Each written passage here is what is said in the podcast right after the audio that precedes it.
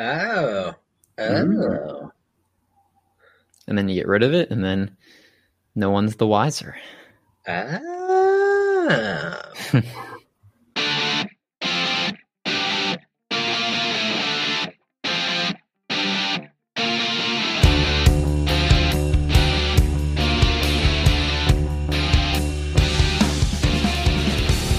Welcome, players, to the Triple Play Fantasy Baseball Show. This is the baseball show that brings out the improved line drive rate and barrel percentage to your profile. It's D. Mendy here, welcoming you back to another new episode, joined by a man of fluffy cheese goodness, Art Tornabeni, a.k.a. Little Cheesecake, the LC. LC, how's it going? I think life's good, man. Life's good. We're having a little bit of an Indian summer here in Maryland.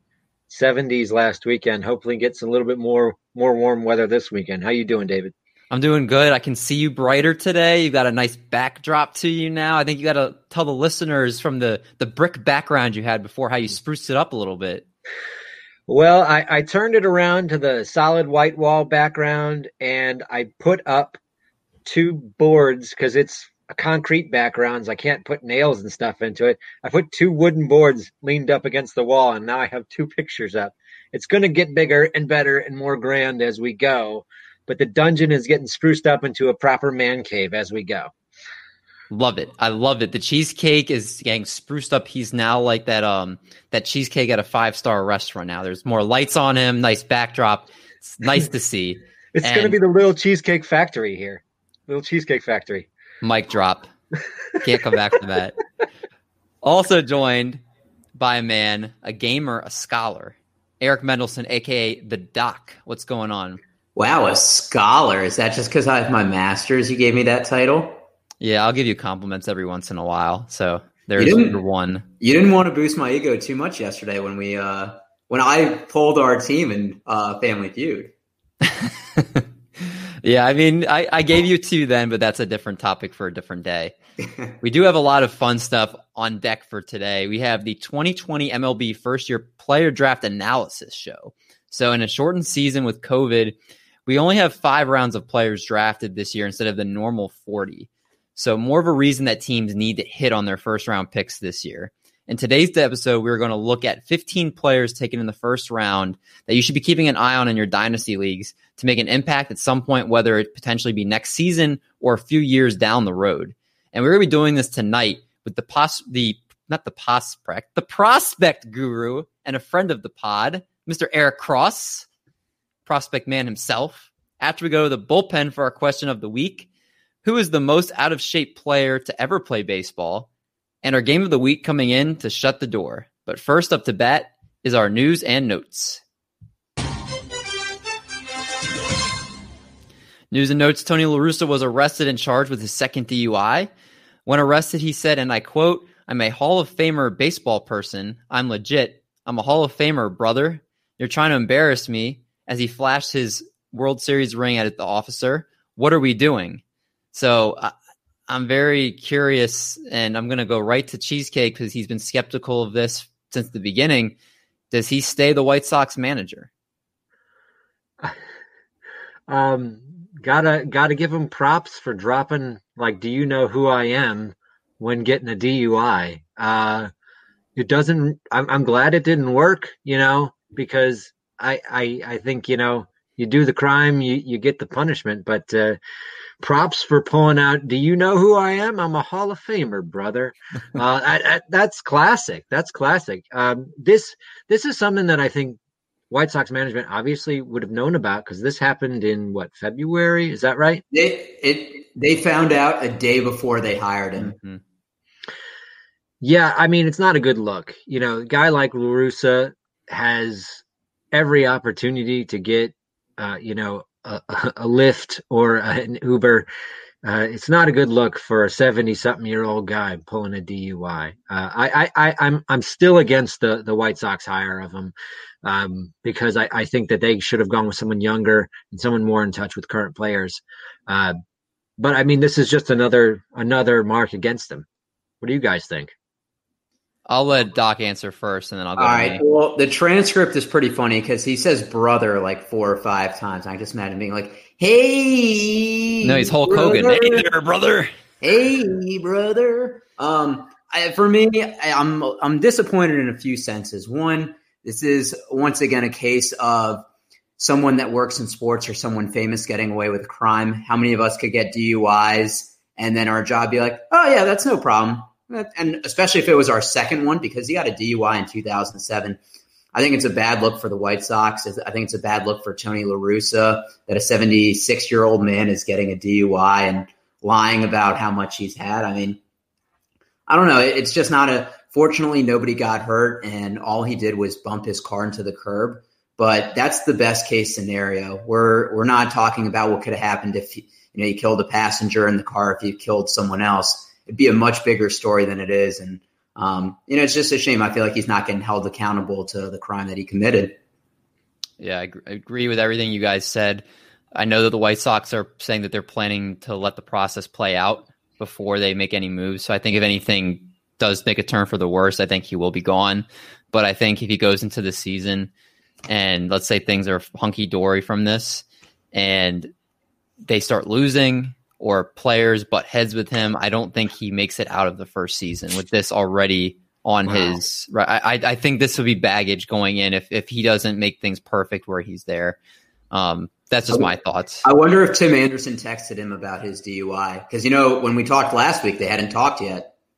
Yeah, we'll see. We'll see what happens, but we'll let the legal process play out. Next bit of news, Marcus Stroman and Kevin Gausman accepted their qualifying offers from the Mets and Giants, respectively. Doc, do you like them staying put and accepting those offers, or do you think they should have tried to parlay into a multi-year contract? No, I actually like it. And for Stroman, I know the Mets are having new ownership, so I think he's having a fresh beginning. But, I mean, keep in mind, we're still in the COVID environment. It's probably best to accept a qualifying offer. I mean, it's not like they're accepting minimum wage. They're still getting paid millions of dollars to play a game that they love. And I think for the sake of your health and your family, stay where you are for a year. Don't have to worry about relocating or exposing yourself to travel if you don't need to. Bet on yourself for one more year and hopefully parlay it into a multi-year deal next offseason when things are hopefully better. Cheesecake? Yeah, I agree. I agree with the doc there because the owners are already crying poor after this season and how much money they lost. I think we're going to be looking at a long, slow offseason where they're not going to be giving out a lot of big contracts. Gausman and Stroman are right on the cusp of the type of person who might get squeezed out in the market, get that one-year contract, let things normalize a little bit, then sign for 2 years. They're both relatively young. They got enough time left. They don't need to get that big contract now. They can wait a year for it, and they're got $19 million for waiting, so that's not bad. So I like it for Stroman in the sense of I think that he's a valuable pitcher, and he showed that. And, take a one-year deal, show you're healthy, prove you're good, and then get that money. But this was Kevin Gausman's breakout season. So if Kevin Gausman goes into next year, and an $18.9 million is great for him. I'm very happy for him. But he goes out next season and looks like the Kevin Gausman of old. He's looking at getting those minor league deals again. And so if I were him, I understand it. And everything you said, Cheesecake, makes complete sense. I'm just wondering if he cost himself the one chance of maybe a big multi-year contract if he doesn't have that type of year in a full season next year. Because we don't know how his success would have played out in a full 162. In 60 games, you can only take what you're given, but you don't know if the league would have caught up to him. I know he used his splitter a lot more, and that was the big part of his success. So I just hope everything works out for both of them. But, I mean, $18.9 million, good for him. Next bit of news here, and we're just going to talk about the award winners as they've been announced. I'll start with the Cy Youngs, Shane Bieber. We don't really need to give analysis on that one, do we? No, not really, no. Okay. Trevor Bauer won the National League Cy Young. That one might be a little more interesting. Cheesecake, was that the right decision? I think for last season, this past season, I should say, yes, it was. He had the most dominant 60-game run out of everyone. It was not him 2/3 of the way through the season, but by the end it was him. I think what's interesting is that DeGrom actually finished third, which I don't think I think a lot of people thought that DeGrom was the best pitcher, but maybe didn't have the best results. So finishing third, I think, is a bit of a big story for him, because he was as good as he has been the last few seasons, and he dropped to third place. Yeah, I saw that, and I love people complaining about that, but it's just because he's on the team he's on. I mean, you have the wins that he would have accumulated on most other teams. I mean, you look at it, I mean, he threw 101 miles an hour this year. Like, that's insane to me. Doc, what are you thinking about this? I think Trevor Bauer deserved it. I know Jacob DeGrom had a great year, and same with Yu Darvish, but I think Trevor Bauer had, above and beyond, kind of, especially for him, in the 60-game sample size, probably one of the most dominant stretches he's had. It's interesting because when we did our midseason awards with Roto Clegg, we were all taking Yu Darvish. Roto Clegg! Okay, there you go. We were talking DeGrom, and we were talking Yu Darvish, and there was even no mention of Trevor Bauer at that time, and I think that shows how great of a second half that he had, that he wasn't even a thought at that time. And, he ended up winning by a decent amount. Yeah. Well said. The other next bit of news here, Cy Youngs were announced. We already cleared that. Managers of the year, Kevin Cash and Don Mattingly. Kevin Cash got 22 of the 30 first place votes, and Don Mattingly got 20 of the 30. So they won it pretty handedly. Doc, were those the right decisions? Yeah, I think the Rays, they have the lowest payroll, or one of the lowest payrolls in baseball. And I know everybody's going to bash him for that decision to take Blake Snell out, but they got to game 6 of the World Series, and they beat some tough teams on the way there. And for Don Mattingly, how many people thought the Marlins were going to finish with the worst record in baseball, or one of the top three? And even though 16 teams made the playoffs, the Marlins made it over teams like the Phillies and Nationals in their own division. So kudos to him. Cheesecake. I think there's a good case to be made for Rick Renteria. I think Renteria had to be fired for the team to go to the next level, but their growth from last season to this season, with the addition of new players, but also the team coming together and performing and making the postseason. Tampa Bay's been on a run for a few seasons where they're either in the postseason or almost in the postseason. So them getting to first place, Cash did a great job this season. But, the Yankees were their usual injured selves all season. So it wasn't – I don't think that he had – and the Red Sox were down. I don't think he had the competition that in the AL East that he normally would have had in a regular season, even though it still was a very tough division. I think you could say a team that made the jump, their manager might have been the more deserving, and I think I would have gone with Renteria and that. Mattingly is a really good choice. The Marlins – Like Doc said, the Marlins were supposed to be bad. So them even making that run on, not a standout pitching staff, not a standout hitting team. Their hitting was actually still pretty poor. He's a good choice for manager of the year. All right, then let's just do the last one. I saw it right now. It's just Jose Abreu, I think, has been announced. They haven't announced the national. Freddie Freeman. Oh, Freddie Freeman won. Mm-hmm. So then let's just touch on both MVPs really quick here. Cheesecake, will say with you, right choices for both? Oh, yeah. I love the Abreu pick. There's statistically some other guys you could have gone with, but he was the heart and soul of that team, and he put together a great season. And Freeman was just a monster. And after coming back from COVID, with the talk about how bad he felt from COVID, which his describing COVID led Markakis to opt out at the beginning of the season, which is how bad he was feeling from it. I think it's really remarkable, his story of coming back this season and having that year. Doc, anything to add? I think Jose Abreu is the right choice. 317, 19 homers, 60 RBIs in 60 games.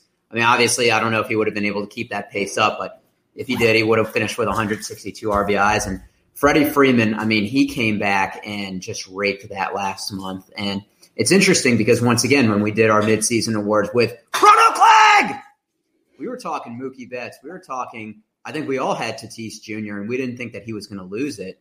And Freddie Freeman just kind of came out of nowhere. And, I think people are kind of forgetting the season Atlanta had because they blew a 3-1 lead. They were a game away from making it to the World Series, and a lot of it was because of his bat. Agreed. And Jose Abreu cried after winning it, so I felt really happy for him in that sense. Good choices all around. Real men cry, Jose Abreu. And if you like hearing real men cry, you like what you're hearing so far.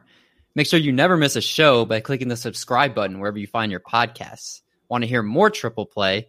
Great news for you. We have a fantasy football show and a fantasy basketball show that you can check out, available anywhere you get your podcasts.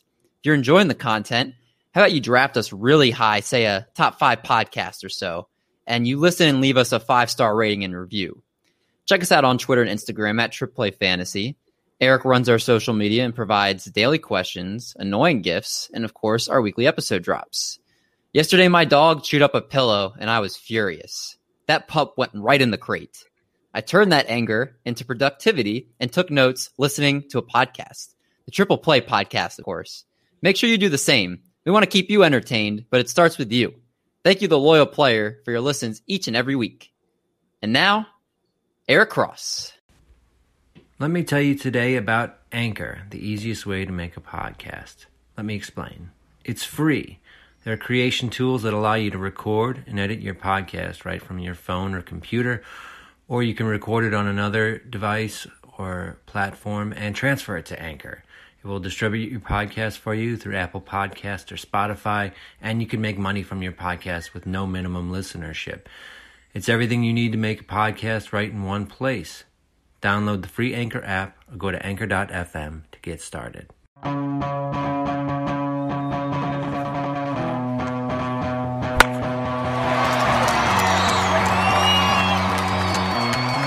We welcome in the lead fantasy baseball writer and prospect analysis from Fantrax, father of two, is a busy man on the Five Tool Pod and over at the Prospect Tool Shed. I love that tool shed.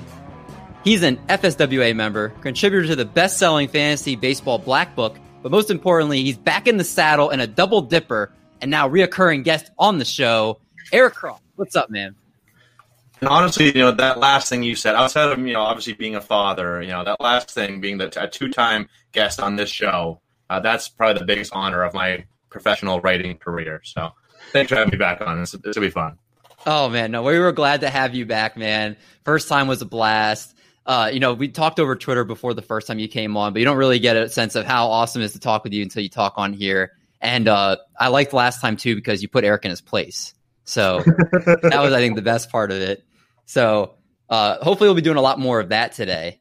And we're going to need you, man, because we've got 2020 MLB draft prospects to look at here, and specifically the first round prospects. So do you guys remember what you were doing when you were 21? No, and that's how it should be. Well, I was going to say maybe you were doing things not appropriate for this podcast, but these guys got drafted last year as 21-year-olds, most of them around that age. And in a shortened season with COVID, we only got 5 rounds of this draft instead of the normal 40. So more of a reason that teams need to hit on those first-round picks. So we're going to be looking at 15 players taken in the first round that you should be keeping an eye on in your dynasty leagues to make an impact at some point, whether it could be potentially next season or a few years down the road. And we'll be looking at catchers, infield, outfield, and pitchers as the categories for these players. And I want to start off with it, but I actually forgot to mention. So Eric Cross, I know I'm going to say Doc and Cross is easier.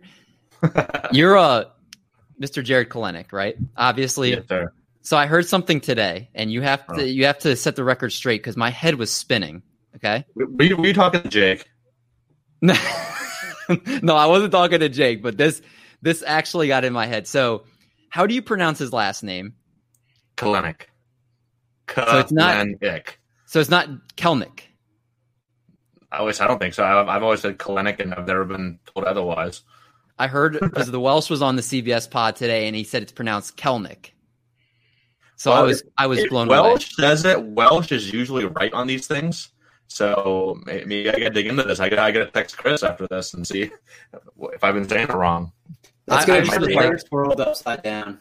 I know. Like, I hope all these lies.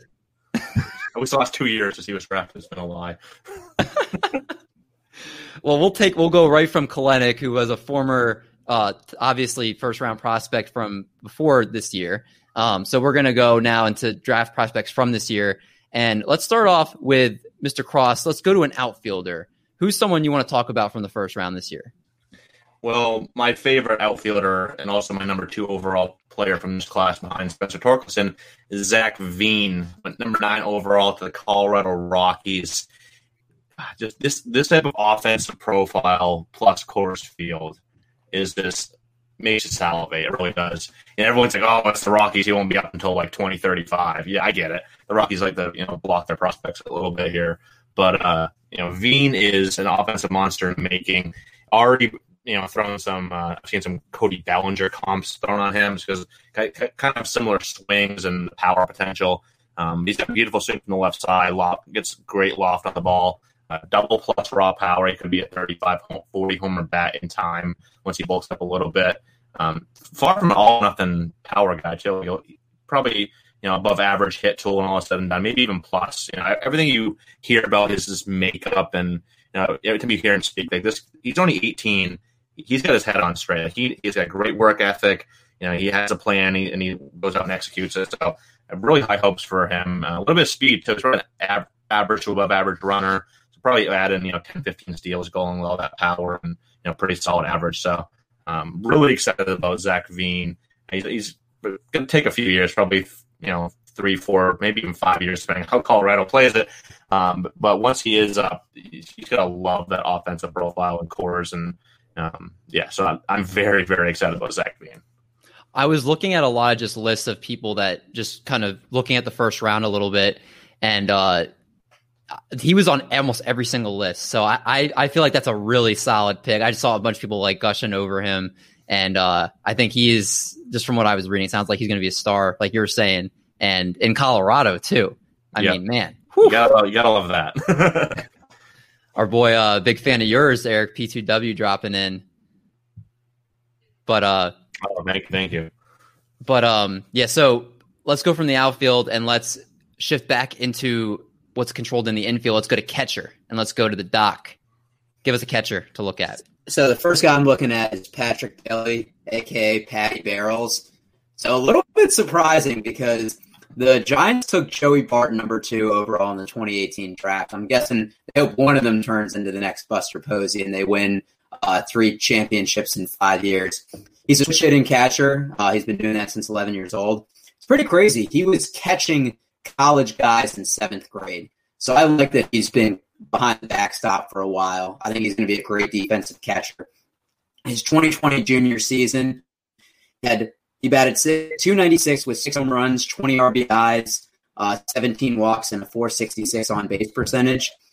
My major concern for him is his inconsistency. So during that season, he had 3 home runs, all of which were grand slams in an 11-day span. So 3 home runs and 12 RBIs came from him in that ridiculous 2-week stretch. He's gone through some hot and cold phases as well. So you just hope that kind of levels out as he gets a little bit older. But very excited to see him play.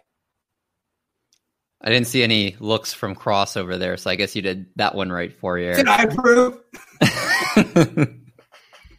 No, I just hope we get a few more of those tonight.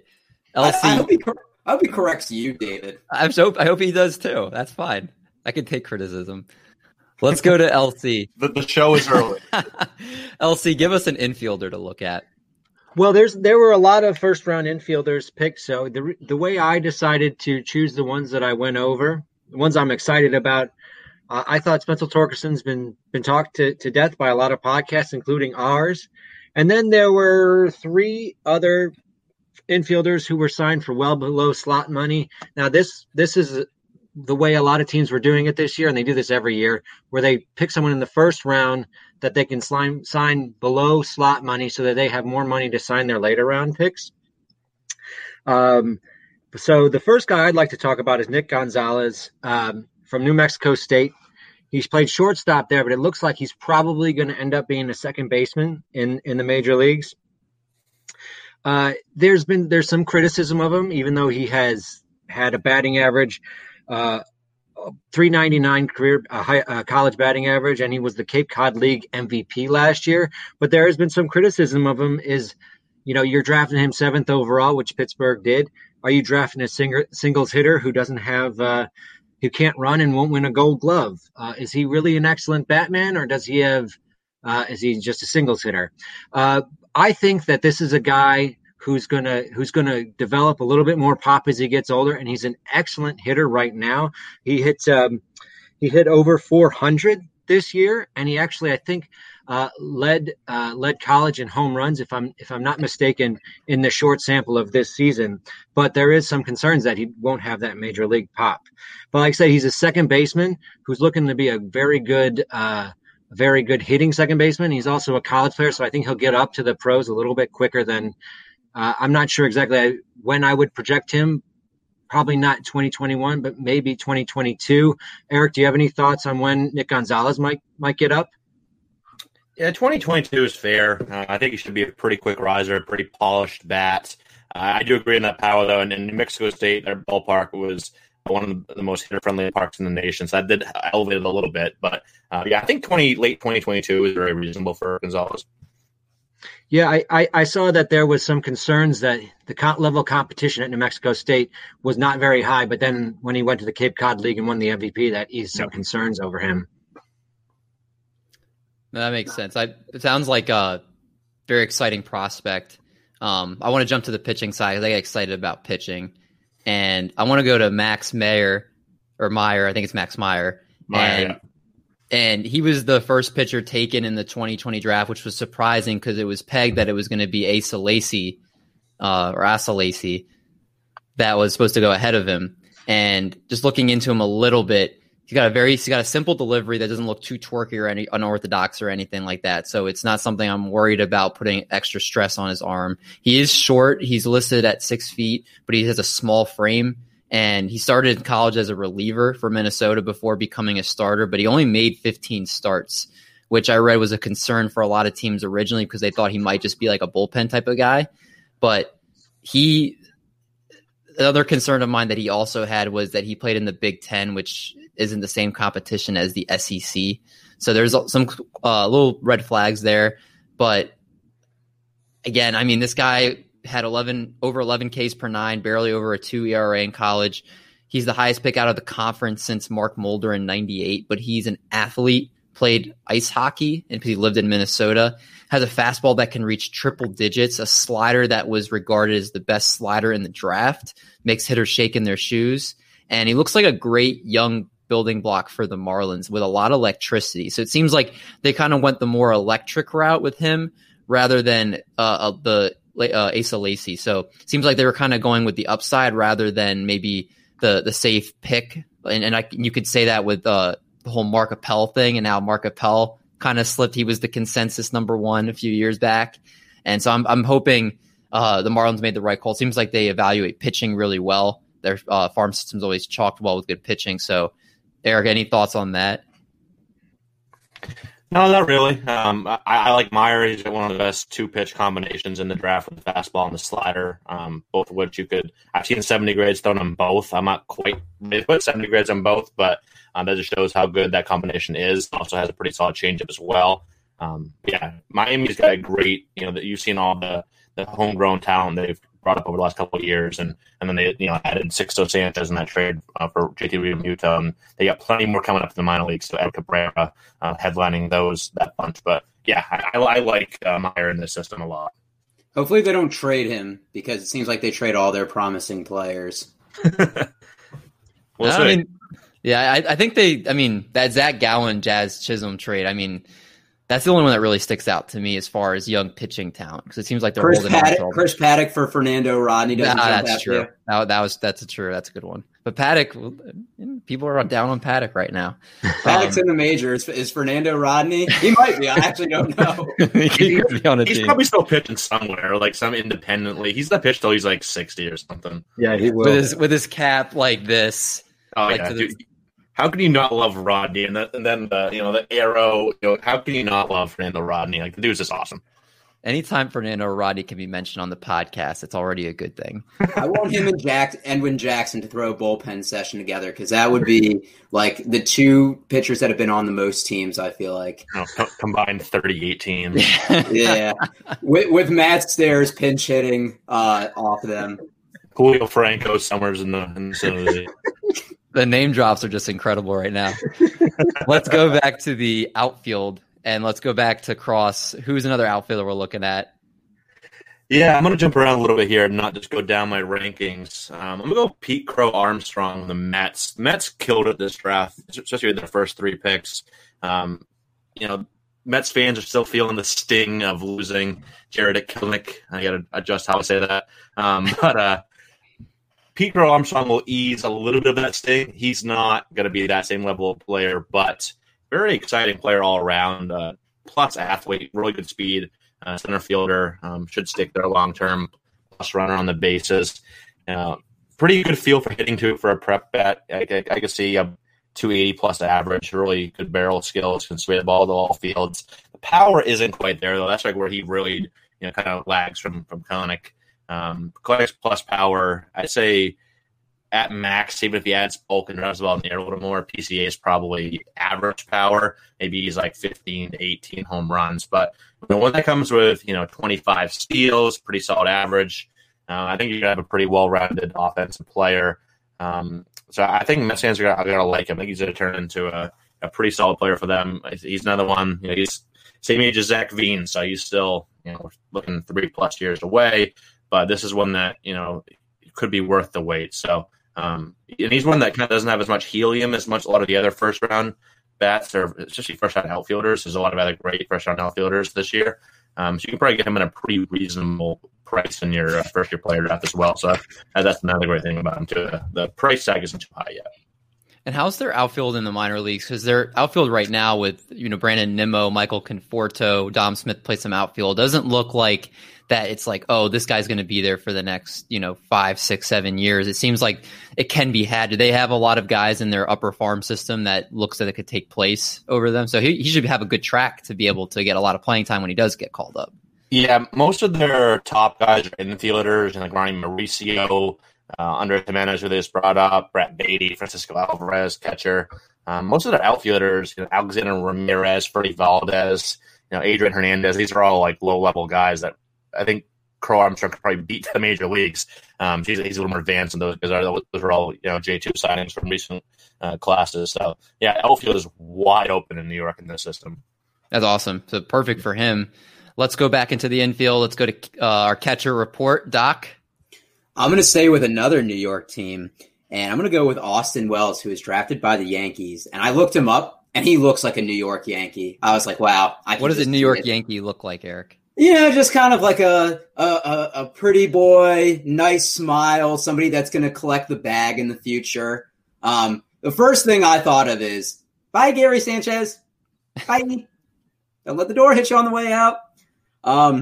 In college across 2 leagues, he hit .339 with 14 home runs, 100 RBIs, 15 stolen bases, 21 doubles, and 7 triples.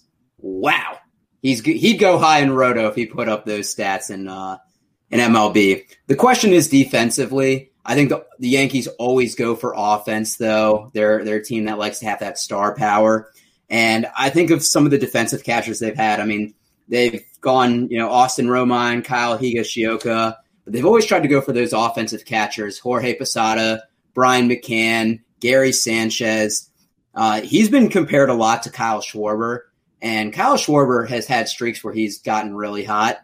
So, I mean, if you could get that out of him, and he was number 28 overall, I'd say that's good. Okay. Good analysis there, Eric. Wow. 2 compliments in a row from David. Wow. Are you feeling okay? Well, no, I gave you a farting noise when you were done.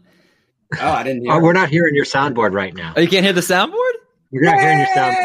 Oh, well, you missed a nice... It's too late to go back. Mr. Inspector Gadget. You had one job, David. You had one job. Wait, the Inspector Gadget didn't even come on? Didn't come on. No. Oh, my God. That doesn't even make sense now when I said it. They're going to hear that, and they're going to be like, what is he talking about? Yay! I was waiting for something, but... David fails at his job. Yay! Wow. That is awful. Okay. Well, while I fix that, let's go to Cheesecake for the infield report. Yeah, we jumped off real quick in the conversation, and I was waiting to mention Inspector Gadget. We got off of that, but I'm glad you brought up Kyle Schwarber. When you talked about how Max Meyer was the highest Big Ten, I had to look him up if he beat Kyle Schwarber, who was 4th, and Meyer did beat him at 3rd. So I was like, oh, you're right on your facts, David. I should not argue. I want to talk about Jordan Walker. Third baseman drafted 21st overall by St. Louis. It's a guy who was viewed as kind of tough to sign, so he might not get drafted this year. But St. Louis backed up the truck, gave him almost full slot money at $2.9 million. This is a guy 6'5", pretty tall for a third baseman. If he made it up to the bigs at that height, he would tie Chris Bryant for the tallest third baseman in the big leagues. So there's a lot of thoughts that this is a guy that might end up playing in the outfield. He has a really good arm, so that arm plays well. He's been clocked at 90 miles per hour off the mound. So this is a guy who can probably move to the outfield. But at his height, he is a really good athlete. There's a possibility that he sticks, and then at the end, more towards the end of his career, moves to the outfield. But this is a guy, talking about projectable power, this guy has a ton of projectable power. He has a long swing. A lot of people would think that long swing might lead to a lot of strikeouts, but he looks like he gets the bat around pretty well on it and doesn't have too high of a strikeout rate at this point.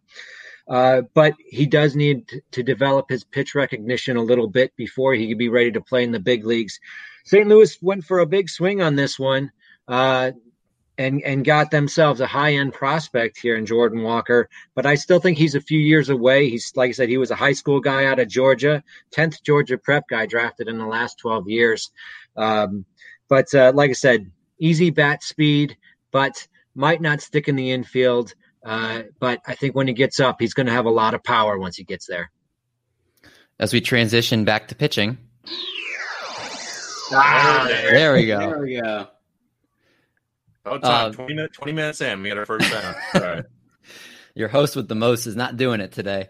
Yeah, so Asa Lacey, the consensus top pitcher in the draft class, aside from the fact, durable left-hander, mid-90s fastball.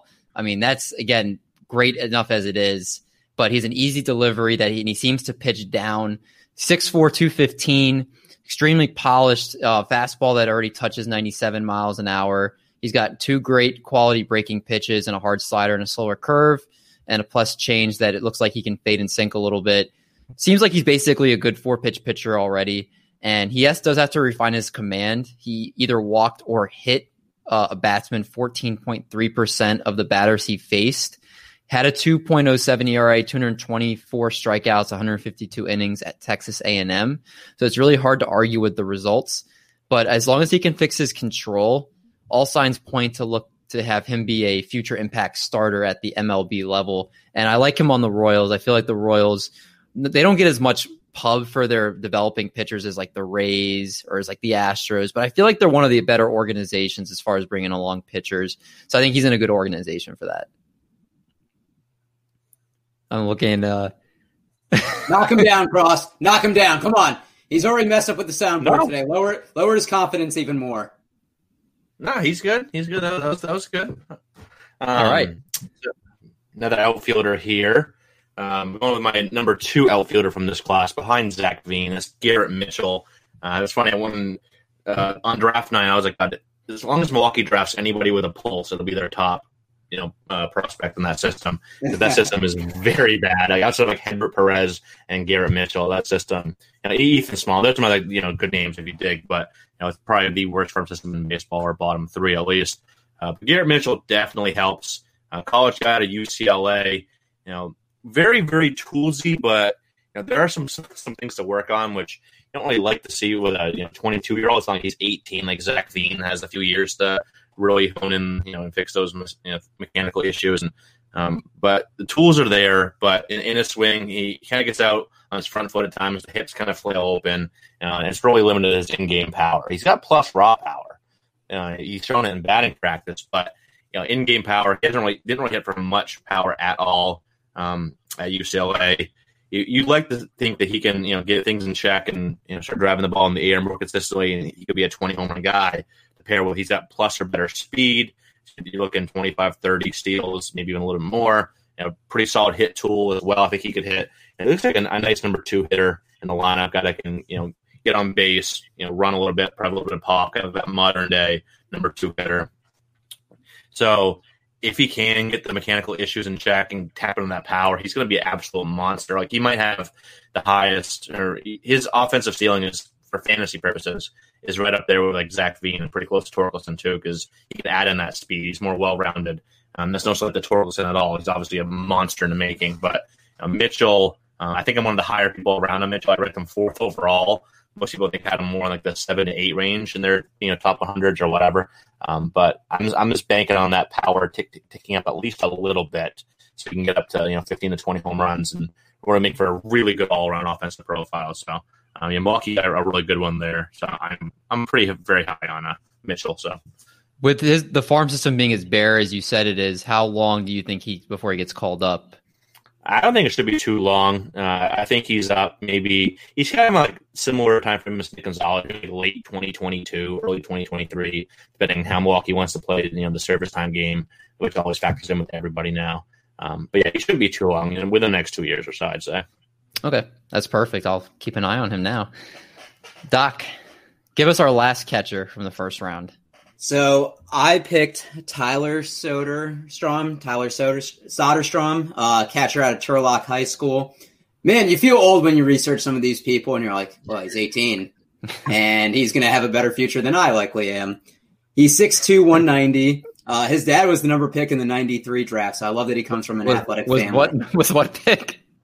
The number 6 pick in the 93 draft. Okay, you didn't say the number the first time. You said he's the number pick. Go ahead.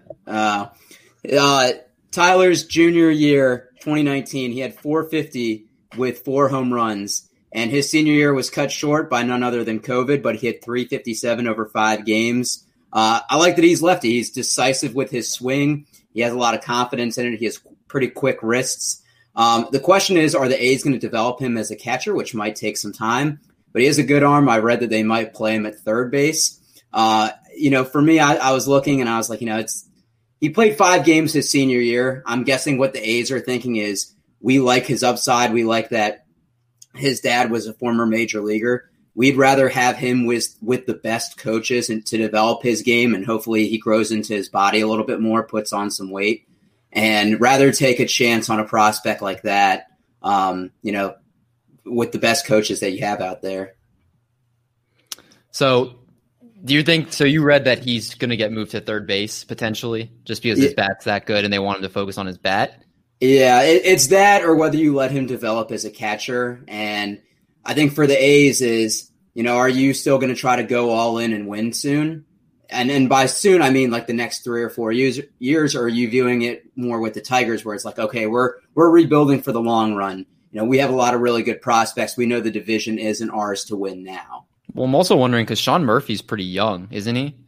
So, if you keep him behind the plate and then you just bring him up and put him at third base because, there's no need. If his bat's better than Sean Murphy's, just put him at a position that doesn't require him to take the risk to take his bat out of the lineup as much to focus on behind the plate, if that makes sense. So I'm kind of curious. Certainly. And Matt Chapman got hurt too. I think he displaced his hip and had surgery. So, that's something where you use it so much in your swing. It's a pretty serious injury. You never know how somebody's going to bounce back after that. You hope that they're good, but there's no guarantees. Yeah, good point. Nice job. Thank you, LC. Take us to our next infielder. See, I just watched Moneyball again, so I'm an expert on the A's, and I think they're going to trade Sean Murphy. Probably. I'm going to go next to Aaron Sabato, number 27 overall pick of your Minnesota Twins, David. Now, this is a guy who is a right-handed first baseman. He's not going to go play anywhere else. He doesn't really have the athleticness to play in any other position, but he has big power. He's drawn parallels to Pete Alonso, and he hit better than Pete Alonso as a freshman in his college career than Pete Alonso did as a freshman in his college career. The problem that I see in making that comparison is that Alonso did have a sophomore and more to look at. Sabato really only had his freshman year, and he had 18 home runs in his freshman year. Really, his first 14 games, he hit 186 with 1 home run. In the last 44, he had 17 home runs. His career numbers, 332, 459, 698 / This is a guy who really started to turn it on towards the end of his freshman year of college and really didn't get a chance to do much in his second year of college. Like I said, But summer shoulder surgery last year kept him out of the summer leagues for a bigger taste of what he was going to be, to get him in like Cape Cod League or perhaps Northwoods League. I'm not sure where he would have played, but he does look like a guy with some serious power. Like you said, he's a college bat, so he should have a shorter road to the big leagues, but he is only one real full season in college. So I wouldn't project him to get there very soon. But, Minnesota, I think, got themselves a nice power bat in Aaron Sabato, first baseman, DH type. I think that you're going to have to see how he progresses, how he develops, because in college he had that first 14 games where he was dog crap, and then he had the last 44 where he was amazing. Is this a guy who's going to end up being a streaky hitter? Hard to say at this point, but one thing you can say is the guy is like tower power, and he's bringing that to Minnesota. I like to see how he develops. I love hearing that. Love it. Love it. It doesn't matter, though. It doesn't matter. They won't win a playoff game. Well, not one half of their 40-man roster is exactly like how the Sabato, who you just mentioned. Like, how many quick first base, corner outfield, DH power types do you need in that system? We have a lot. Yeah, you have a ton. That's why I like Sabato. Like, don't get me wrong, I like Sabato. But I was like, Minnesota has like six of him already on the 40-man.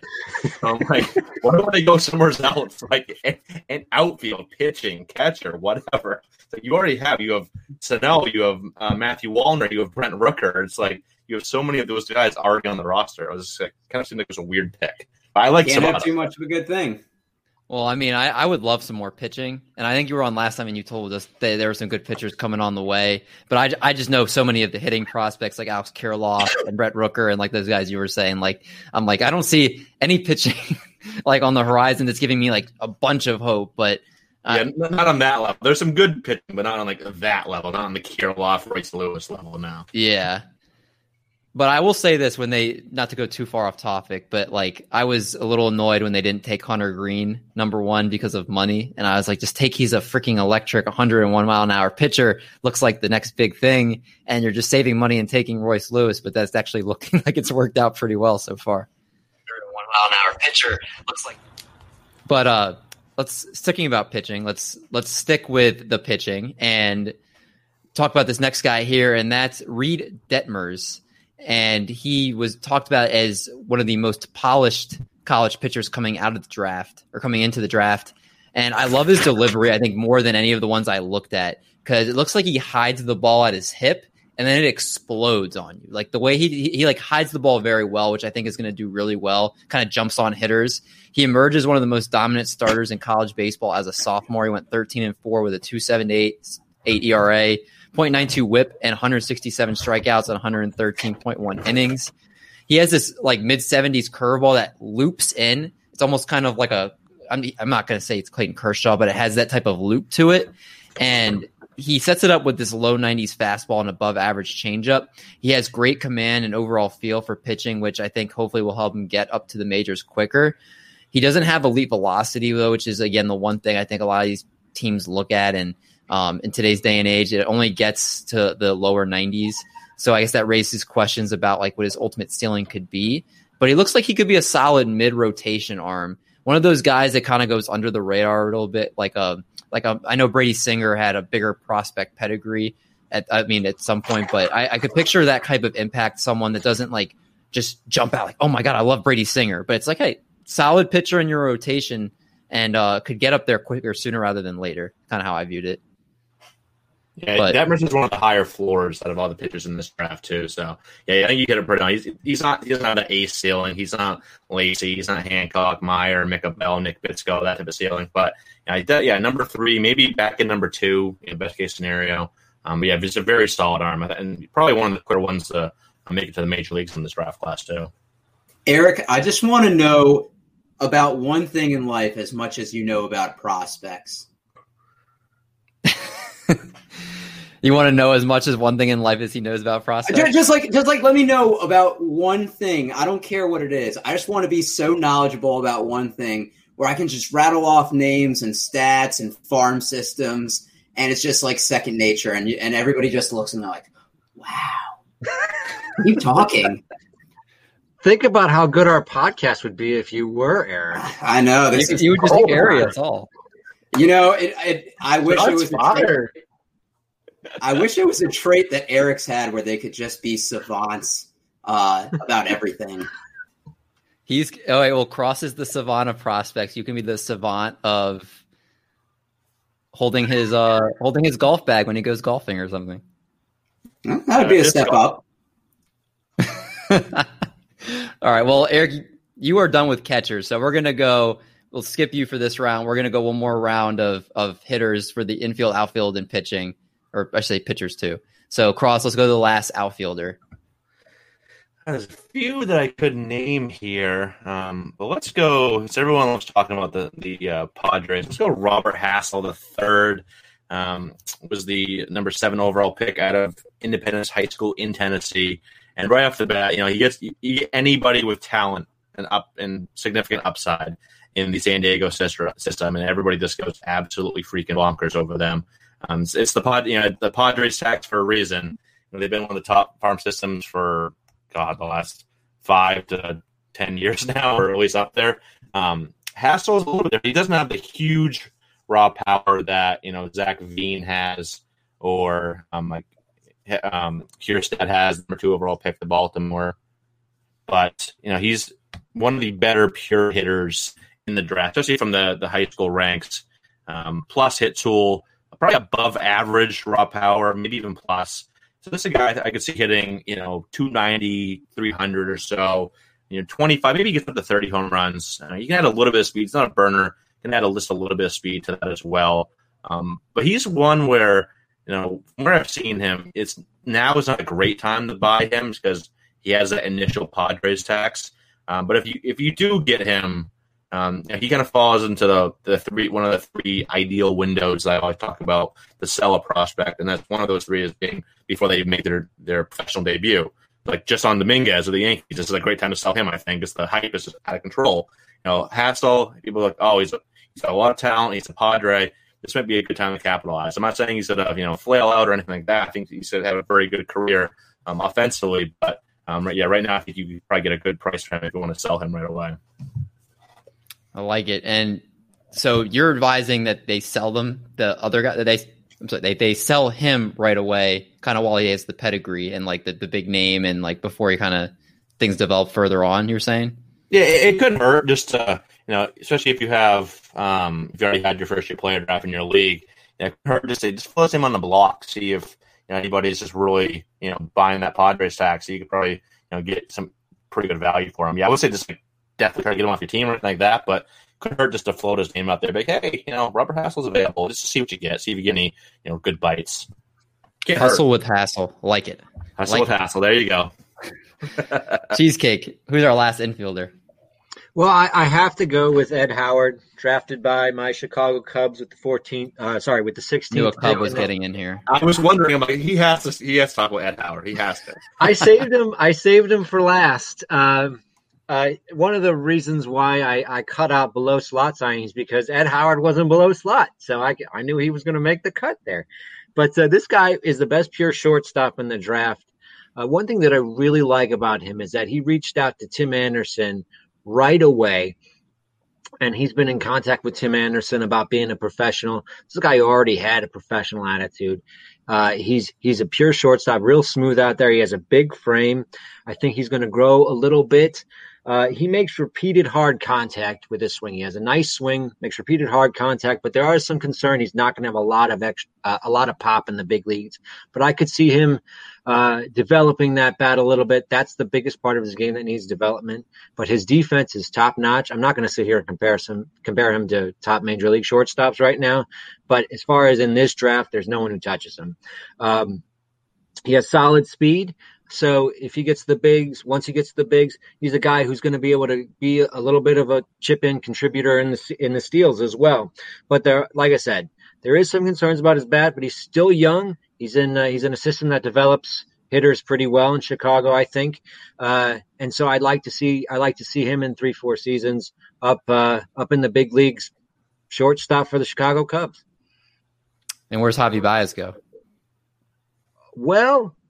Javi Baez, I don't know, second base, third base. We got plenty of different positions. Third base. Out of town. Ship him out of town. He's gone. No, I mean, it'd be tough to take Javi off a shortstop because he is so good at shortstop. But you know, that's not a bad problem to have. Too many good players is not a bad problem to have. Never. So, I'd like to see Javi sticking around, but at that time, Javi will be about in 3-4 years. Javi will be in his early 30s. So, not a bad time to move him over to 2B and have a nice double play partner there with Ed Howard and Javi Baez. I wouldn't mind seeing that. Making note, draft Ed Howard in 2 to 3 years to make Art angry. There you go. Let's touch on the last. It might not even matter. It might not even matter. Javier Baez is a free after next season, so yeah, he might even be still on the team by the time Ed Howard comes up. So never know. Mm-hmm. I mean, he has to have he never has like a horrible year, but I feel like he needs that big bounce back type of year he had a few years ago for him to get the money that he's going to want, which I'm sure as a free agent he's going to want like top dollar. Contract year, baby. Contract year. Oh, yeah. Last pitcher I'll touch on here, and even the casual MLB fan knows who this guy is. That was Garrett Crochet. Came up the end of last season and just kind of lit the internet on fire, lit the Twitter sphere on fire. Love the leg kick. If there's an easy 100, and I know that expression is used very loosely, he looks like he is the easiest 100 I've ever seen from a pitcher. He's 6'6", and he looks exactly like Chris Sale. And I'm sure that's not a coincidence why the White Sox took him. Very lean, lanky guy. And he only made 13 collegiate starts, has had some minor injury concerns already. So that is on the radar. And believe it or not, in college, he had a 4.64 ERA, a 140 whip, and 132 innings at Tennessee. So it's not like he blew away the competition there, but the tools are there. And he spent the first 2 years at Tennessee out of the bullpen. So that was kind of interesting as well. He gave up 21 home runs as a sophomore. Or I'm sorry, 21 home runs and then had a 4.08 ERA as a sophomore. Pure stuff. Again, best is probably anybody you could see in this draft. And you could see that when he was on the big league stage. I mean, he was making big league hitters seem like minor leaguers, just like the way he was setting up his 100 heat with that breaking ball, which is a plus breaking ball. So I'm very interested to see kind of if they go the Chris Sale route with him and they pretty much have him as like a reliever, have him as a reliever kind of starting out and then build him up as a starter, or if they just keep him as an electric back end guy. But he's exciting to watch. He may not end up being the best pitcher in this class, but he could be the most exciting just from everyone that I looked at. So, David, you compare him to Chris Sale? I mean, that's every comparison as far as his frame, basically the trajectory of how he is. They said that's literally, there might not be a coincidence why the White Sox took him there. Does that mean he'll cut up a jersey if he doesn't like it? I mean, maybe he gives him, maybe he gets tips from Chris Sale for that. You never know. But didn't Chris Sale do something else stupid too that I can't think of? Chris Sale pissed a lot of people off in the White Sox organization. I can't imagine you're going out to pitch and you cut up your jersey and say, I don't want to wear this. That's pretty bad. Yeah, that was a bad look. Like, there's no way to, play that off. Like, that was a bad look. And now he's just, sucking up the money on your team now, Cross. He's just... Why do you got to throw that in there? Why do you leave my team out of that? My team had, an ERA of 46 this season. Let's back off my Red Sox a little bit here. It was a rough year. Well, I think last time on the podcast we said the guy's name we won't say on this show. But there's so many guys on your team that just have so much. I feel like they're there, but I don't know what's going on. Like Devers kind of finished out the year okay, but was not the year like it was the year before. And Verdugo looks like, he got a fifth. What did he get? A fifth place vote? Place, yeah, by it was a Boston guy too. Obviously, I forget the guy's name, but yeah, that was. Is it Dan O'Shaughnessy? It was not. It was not Shaughnessy. I forget who it was. It's not as bad as Ryan Tepera getting a freaking 10th place MVP vote. That was terrible. Or Cy Young, whatever it was. No, it was MVP. A guy that had a 3.96 ERA as a reliever. He gets a 10th place MVP vote by a St. Louis. This writer, out of all people, the Cubs' arch rivals, gives Their fifth best reliever, the Cubs' fifth best reliever, 10th place. It's just ridiculous. So some of the votes this year were pretty funny. Let's see if they have a Venmo transaction history. Maybe they put a little money under the table. Oh my God, they probably do. It says I'm like 20K. I care. Give me 10th place vote. Just put it on his resume. I did get a 10th place vote for the Cy Young. This should drive up my contract. That might be how it works. You never know. I feel like they care about it more. Plus 5,000. Let's go. That was great analysis. We only obviously could touch on about half the guys in here, but we'll touch on, maybe we'll do a part two of this and touch on before next season, the other half of the 2020 first round picks here. But let's go to our question of the week. And our question of the week is sponsored by Manscaped. Brace yourselves. Winter is coming. Man, do I miss Game of Thrones. What the writers of Game of Thrones didn't want to tell you is that Bran was actually in a wheelchair because he didn't need to trim his balls with Manscaped. Poor guy thought it was okay to trim his balls with a traditional razor or hair trimmer. I'm going to cut off my music now. That's enough Jeopardy. All right, please come back. He's in a wheelchair because he can't trim his balls. Got his balls shaving. Yeah, that's pretty bad taste, but why else is he in a wheelchair? But I want you to be confident how you trim. I want you to be like Trevor Bauer out there getting 1-year contracts type of confident when you trim. And you get that from the McGregor strut. Yeah. Oh yeah. And you'll do that with the new Lawnmower 3.0 trimmer. It's waterproof with advanced skin-safe technology to reduce nicks and cuts, and even has a light to help you with your close shave. I want to look clean like Jarred Kelenic swing. Nice and pretty. They also, Weed Whacker, they have the Weed Whacker ear and nose trimmer, crop ball preserver, and reviver ball toner to keep the fellas fresh at all times. Maybe you're on the side of the home run fence and you don't know when you want to shower next, and that's no worries because they have the crop ball wipes for you. They also have the refined cologne to make you smell like a refined gentleman. On top of everything, thrown in the shed travel bag to carry your goods and the Manscaped anti-chafing boxer briefs to hold the entire package together. This all sounds good to you. You get 20% off plus free shipping with the code TriplePlay at manscaped.com. Again, that's code TriplePlay at manscaped.com. During the winter, you may be spending more time inside with your balls. Might as well make them beautiful. These products are no joke. No joke. I like it. That was just for you. All right. So question of the week. Who is the most out of shape baseball player you've ever seen take the diamond? So I wrote two just in case one gets taken. Hopefully I can say both. So we'll start with you, Cross, since you're the guest. This is easy. I saw when you sent this question over. As a Red Sox fan, my mind immediately goes to Pablo Sandoval. Oh my gosh! Again!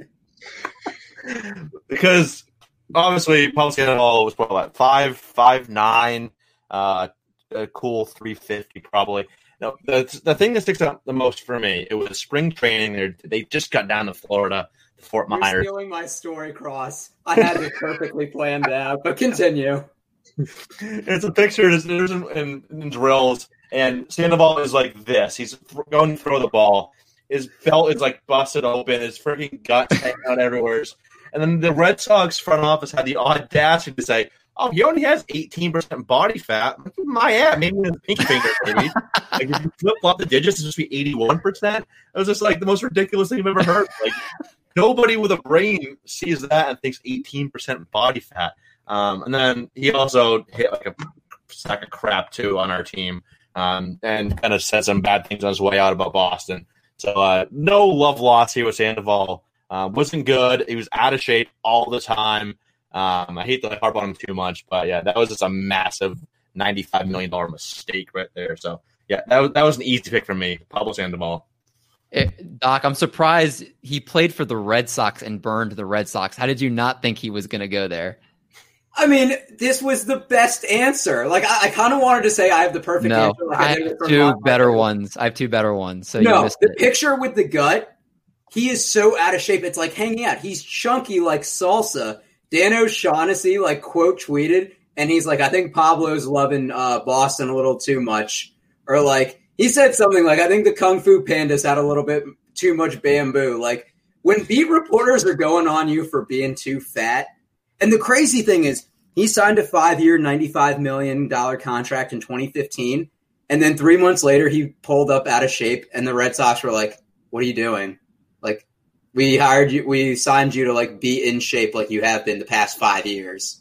He was never like in shape. I don't like with the Giants. He was still like overweight. I feel like he just ballooned. Okay, he wasn't 18% body fat at that time. No, he's 81% body fat. Yeah. Like I think I recall. I think this was Sandoval that we had to have somebody like what was it? What they call him? Like a eating advisor just to make sure he like totally get out of weight. I did read that. I did read that.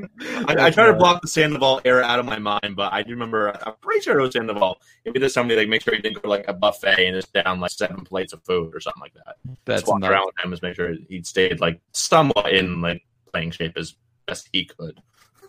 So Doc, you have no answer then. No, I don't. All right. Waving the white flag. Surrender. All right. Let's go to Cheesecake.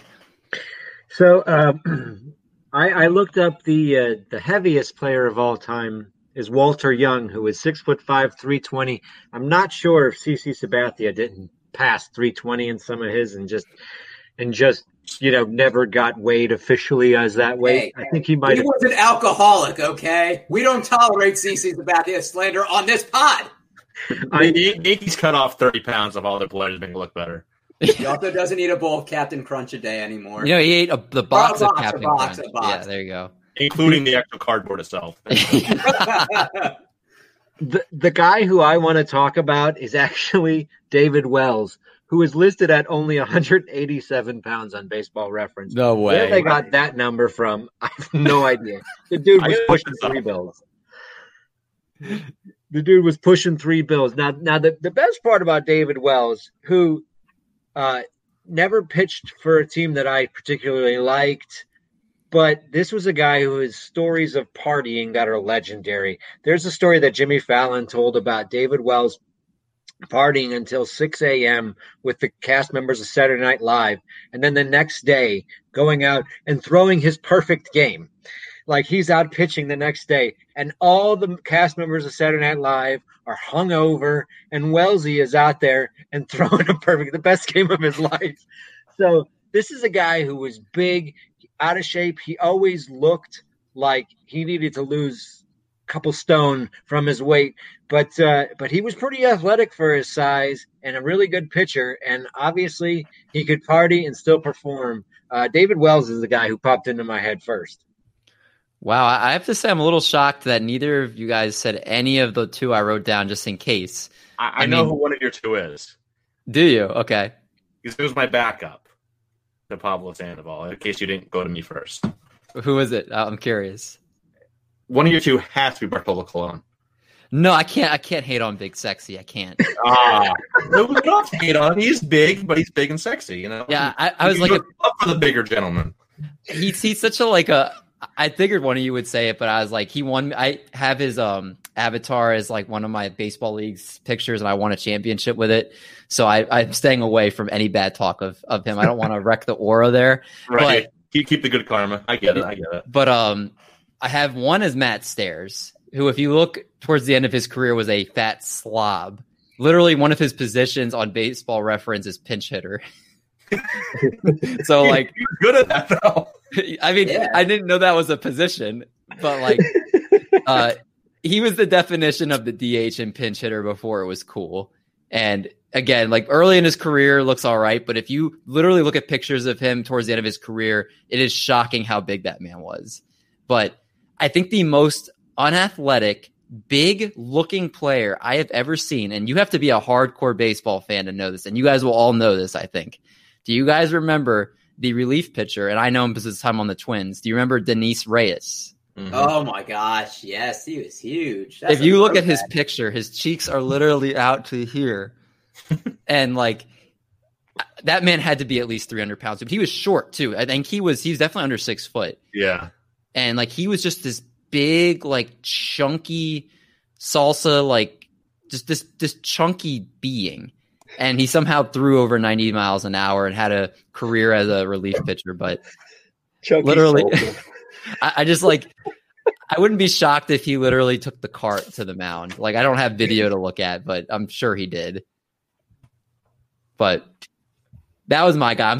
I also wanted to bring Denise Reyes in here just to blast from the past to here.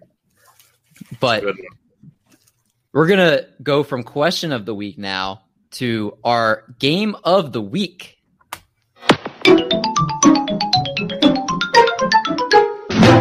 I'm Cross, glad you know that. I'm glad you got the soundboard right for this one, David. Cross, do you know which what game system that was? It sounds familiar, but I'm not going to be able to say it. What was it? It was the GameCube. I never had a GameCube. Oh, man.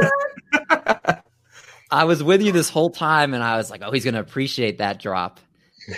Just for nothing. Okay, all good. So our game, not surprisingly, talking with Cross in the DMs, he said he wanted to try to defend his crown in the age game. Oh, so, yeah, I got to play for once. I'm excited. So we don't like to do the same exact game twice on here. So what I did is it's still the age game, but I remastered it. So instead of doing age they debuted and age they are now for current players, I tweaked it to bring in some throwback names in here. And you're going to say the age they debuted and the age they retired. Oh, that's good. All right. So this is not when they say like I'm like officially retired, because that could be like 3 or 4 years after. I'm looking for the day they played their last documented MLB game. Okay. So there was that confusion. There's like some players that played their last game in 2014 and didn't retire until like 2017. Okay. So for first game, last game, basically. Yes. That's a better way to put it. And so I got all these players from the MVP 2005 rosters. So if you want to take yourself back to think of players in that time, we'll go to number one here. And what we're going to do is we'll go Cross, Doc, LC, and then Doc, LC, Cross. And we'll just go in that kind of order every time someone starts first. How many do we have? 10? We've got 10, and I've got an 11th one as a bonus if we need it. Is it Brad Hand? No Brad Hands. I have to leave. Can't see that name again. So let's start with number one. Cross, we're starting with you. Sean Figgins. Ooh. God, good little speedy player. God, I'm going to be way off. Debuted, I'll say 03. Last game.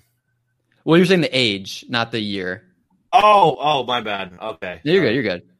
Okay, so I'll say 22 and 34. Make sure I write these down here. 22 and 34. Yep. So I think he had a 12-year career because I looked Sean Figgins up like 6 months ago. But I think I'm guessing 23-35. 23 and 35. And Cheesecake. 21 and 33. I'm just going to guess. I don't know. Well, that one was easy. You all got 0 for that one. I'm going to give you a point if you get either of them right. Oh, we don't get who's closest. Closest. You want to do who's closest? That's how we've always done it. Okay, well, the closest, and you guys did it how where if you got within one of each one, you get the point or just the whole point? Closest. How did you do it? One point for each. Okay, like so closest to the debut. And so he was 24 when he debuted, and he was 36 when he retired. So that's 2 for me, right? You had 23 and 35. So you were within one of each. And then, yeah, Eric or Cross, you were 22 and 34. So you were 2 away. And then, yeah, Art, you were way off on both. You were 3 away. So, Eric, you got the point for the first one. Or 2 points. 2 points, baby. Yeah. Let's end the game now. Artest going in the stands. Stop the count. I didn't. There was more math in this game than I realized. This podcast has COVID. Shut it down. I won. Okay. Let's move to the second one here. And we're going to start now with Doc. Brandon Webb. Brandon Webb. Follow him on Instagram. I'm going to say he debuted at 23. And I'm going to say he retired at 33. Okay. LC? I think Webb had a pretty short career. So I'm going to say 24 and 31. 24 and 31. All right, and then Cross. 24-33. 24 and 33. So the answer is 23 and 29. Oh, retired at 29. So, Eric, you got the 23 correct. And then the 29 was Cheesecake. You guessed 31, so you were the closest. Okay. So 3 for Eric, 1 for Cheesecake, and Cross still a big old goose egg on the board through 2. I'm building up dramatic effect here. What's going on right there? There we go. This next one is everybody's favorite. Cheesecake, we're starting with you, and that is Sidney Ponson. Oh, God. Oh, Sidney Ponson. Okay. 25 when he came up. And I think Ponson would probably have been about 34 when he retired. Played his last game, 34. 25 and 34. Cross, where are we going? We go 24 and 36. And Doc? I'm going 25 and 35. All right, it's locked in. The answer, Sidney Ponson debuted at 21. Ooh. And he retired at 32. So the closest was Cross at 24, even though it was 3 years off. You guys were both 4. And then tried at 32. That was Cheesecake because he said 34. So we have, through 3 questions, we have Doc with 3, Cheesecake with 2, Cross with 1.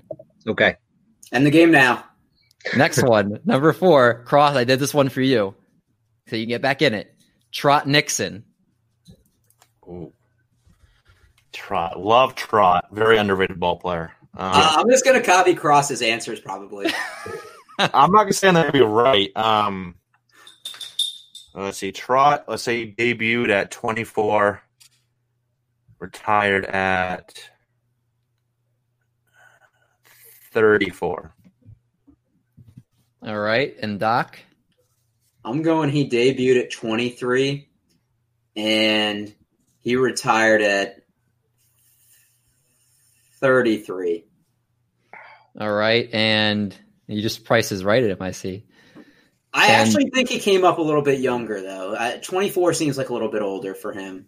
But all right, and Cheesecake. Trot had a really short prime. 3 or 4 seasons. Injuries took him down, but he hung around for a while. I think he probably played around 9 or 10 seasons. I'm going to go 24 and 33. So I'm going to take one from Cross and one from Doc. All right, the answer, 22 when he debuted, 34 when he retired, or his last game. So closest was Doc with 23. Because he was 1 over, and then he retired at 34. So, Cross, you were the only one to get that one right. So, we have 4 for Eric, and then 2 for the other 2. And the game, and the game. Yeah, we're the other 2. That's even their name. We're just the other 2. No, and we got Doc Trump over here wanting to end the Trump. That's hilarious. I love it. I have to include this next guy on here because he's going to be interviewed this week for the show, and that is Brunson Arroyo. Brunson. So, gosh, Doc, we're starting with you for Mr. Brunson Arroyo. You better get this right because I'm going to tell him that you didn't get it right otherwise. Well, I haven't researched him yet, so you got me on a good day for this. I'm going to say he made his debut at 24, and he retired at 36. Okay. Art's shaking his head like he isn't tied for last place. Oh. Go ahead, Cheesecake. I just don't think that he played 12 or 13 seasons in the bigs. I don't think – now, was he effective 12 or 13 seasons? Probably not. But I think he hung around as like a reliever kind of. He was Edwin Jackson before it was cool to be Edwin Jackson. Exactly. Oh, yeah. Exactly. Hanging around with like 5.5 ERAs every year. Well, I know he signed after before he signed a big contract with Cincinnati. I think right after the World Series team with Boston, he signed a big contract with Cincinnati. Yep. Then I don't remember pitching anywhere after Cincinnati, so maybe that's on me. So I'm going to say 25 and 35. 25 and 35, and Cross? I think he came up later. I'll say 26 and 36. 26 and 36, locked in. So the answer, Brunson Arroyo debuted at 23, and he retired at 40. What? He played 17 seasons in the bigs. Ardeneer, you are confident. Yeah. Wow. So he debuted in 2000, and he retired in 2017, or he played his last game in 2017. Oh, man. I was wrong. So we had, Doc, you went first, right? So you had 24 and 36. I believe you were the closest because it was 23, so you get a point for that. And then the closest was for 40, and that was tied between Doc and Cross. Both had 36. So we have 6 for Eric, Cross with 3, Art with 2. But Art knows of Bronson Arroyo's career. Now he knows for when he comes on. All right. There's no words. Speak words. All right, next one. I'm trying to keep it PG here. This next one, I really liked this player because I loved when the Twins got him for a little bit. Big fan of his, Joe Creedy. Oh, my gosh, that is a name. Oh, I love diving. I've heard that name in a hot minute. Jeez. I love diving in these guys. So, wow. So, Cheesecake. I'm glad I'm going last for this one. 23-34. Yeah. 23 and 34. Okay. And Cross. If there's one I'm going to be way off on, it's going to be Joe Creedy. Say 22 and 35. 22 and 35. And Doc? I'm going 23 and 34. That's the same that I said. Oh, really? Yeah. Locked in. Too late. All right. The answer. Joe Creedy debuted at 22, and he retired at 31. Only played 9 years.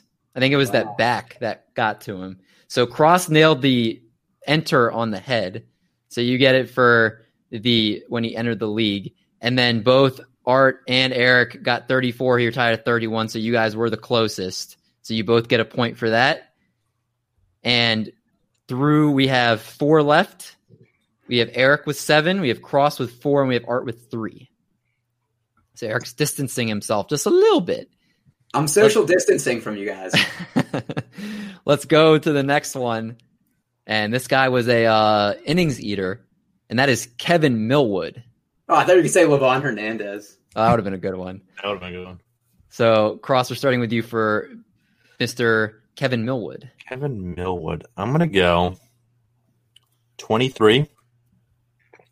37. 37. All right.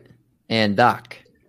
Cross, I'm not trying to price this right on you. The first ones popped in my head were 23 and 38. I think he pitched close to 40. All right.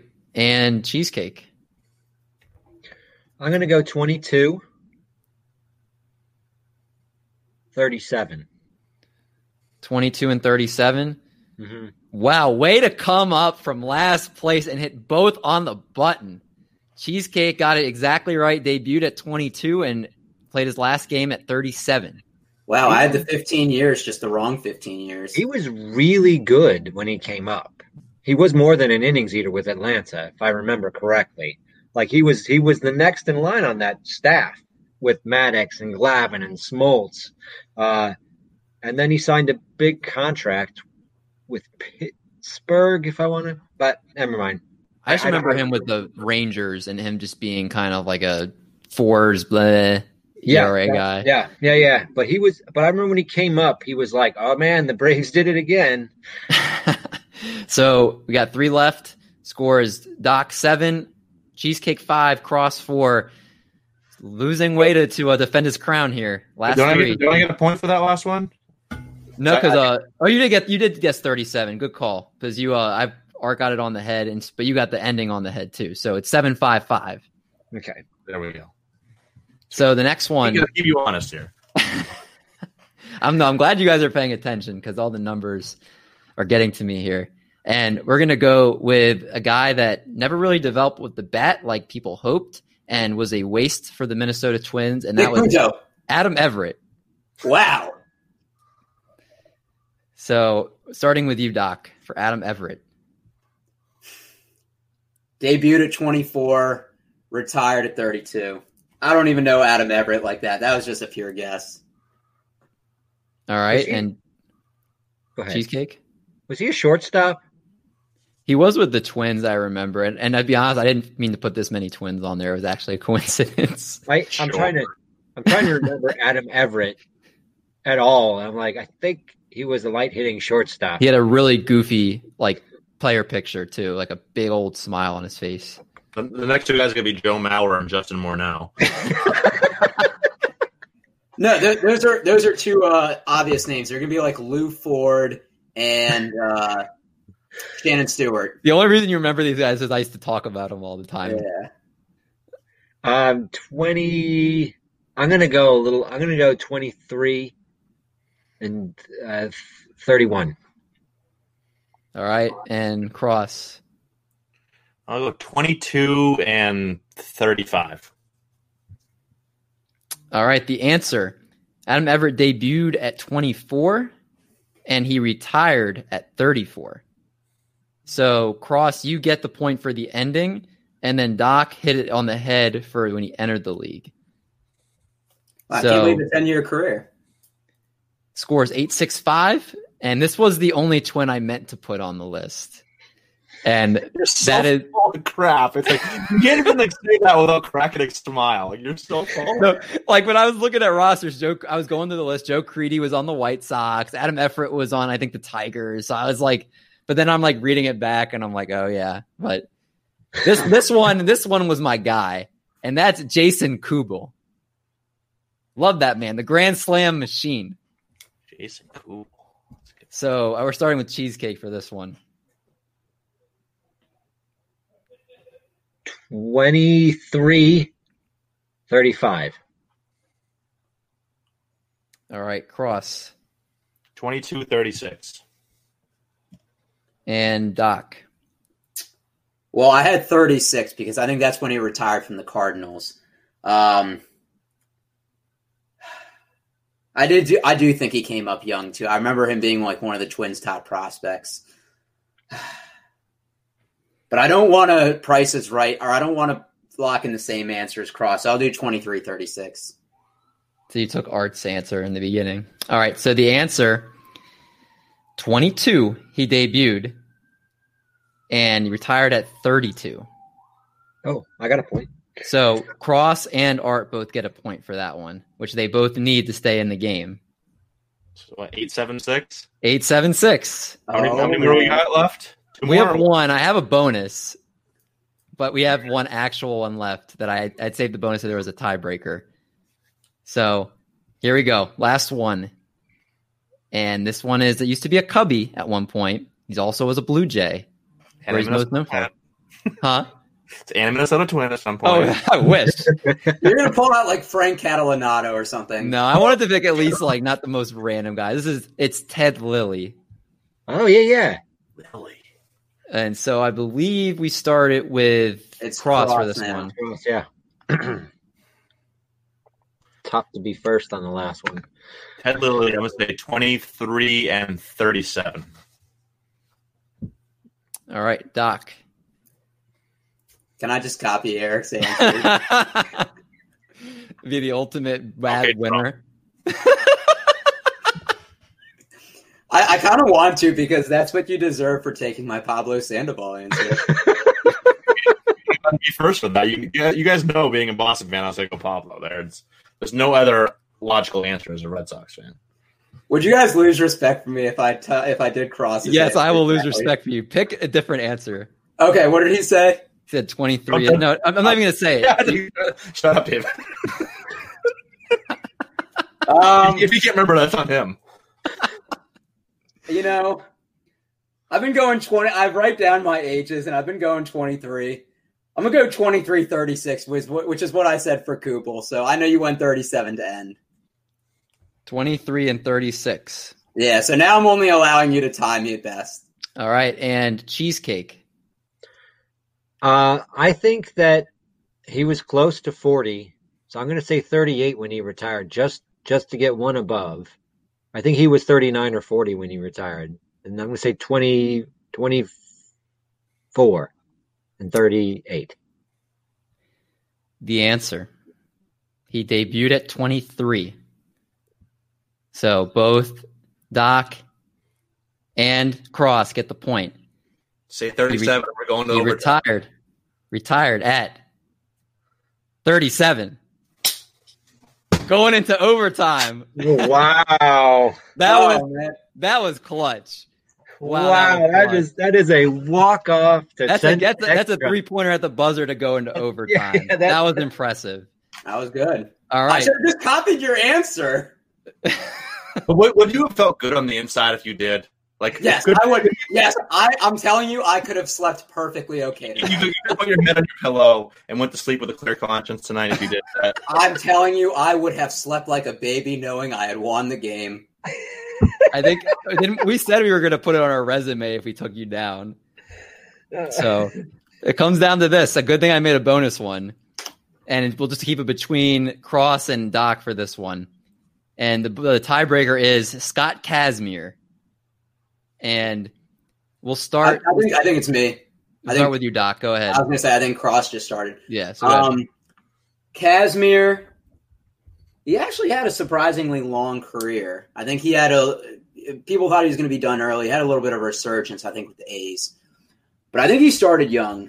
So I'm going to go 22. And I think he retired at 35. All right. Cross, you think you can get the win? 22-36. 22 and 36. All right. The answer. Well, you both doesn't matter. At the beginning, you both said 22. He debuted at 20. Wow. Very, very young. I almost said 21, too. The answer for when he played his last MLB game. 32 years old. Doc was closest at 35. Cross at 36. Came down to the wire. I was rooting for Cross. I thought he was like 37. I thought I was going conservative with 36, too. So, fortunately, Doc wins. We don't like that around here. But, Doc, take your 10, 15-second FaceTime, and then we'll let Eric get out of here. I'm going to Conor McGregor strut into my FaceTime. I'd like to say it's been a pleasure seeing David mess up a couple times and not be good at math. But I'd like to appreciate Eric coming on. I've been a big fan of his work. I love listening to the Prospect Tool Shed. And such a great fantasy baseball community. And I want to give the rest of my time to Eric. All right. Eric, go ahead. Obviously, always appreciate having you on here. And we really appreciate you coming on tonight. So I just wanted to know any projects you're working on, any upcoming Fantrax news you want to plug with the audience, that type of stuff.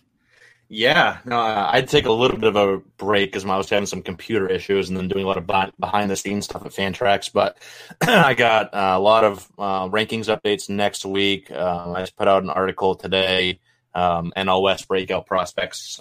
Be finishing up a article on Will Smith, the Dodger catcher, probably tomorrow. If not, I'll bump that to Monday next week. And we got a big podcast we just brought on, another big podcast. The Fantrax. It hasn't been put out there yet, but people are going to like this. It's a very reputable baseball podcast that we're bringing on to join Triple Play, to join my podcast. So hopefully we'll probably announce that. It's still a lot of behind-the-scenes stuff going on to get the transfer happening, but people are going to really like this. So stay tuned for that.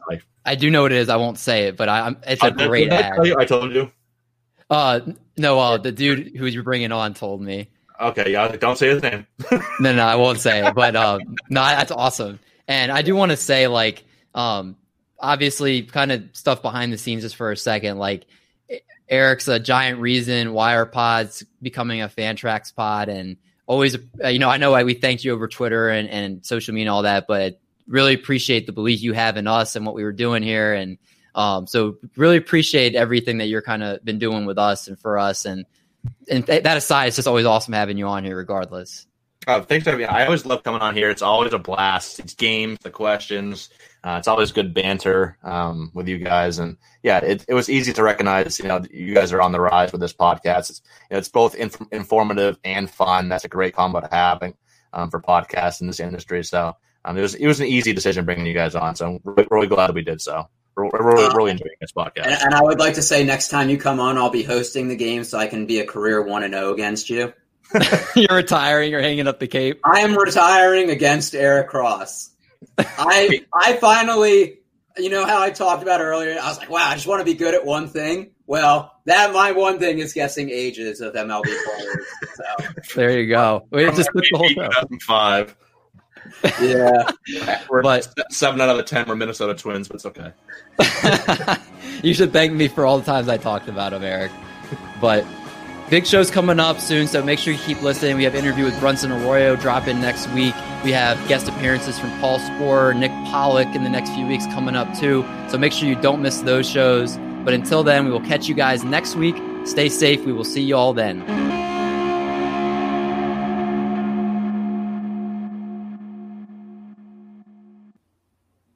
That would be smart of me.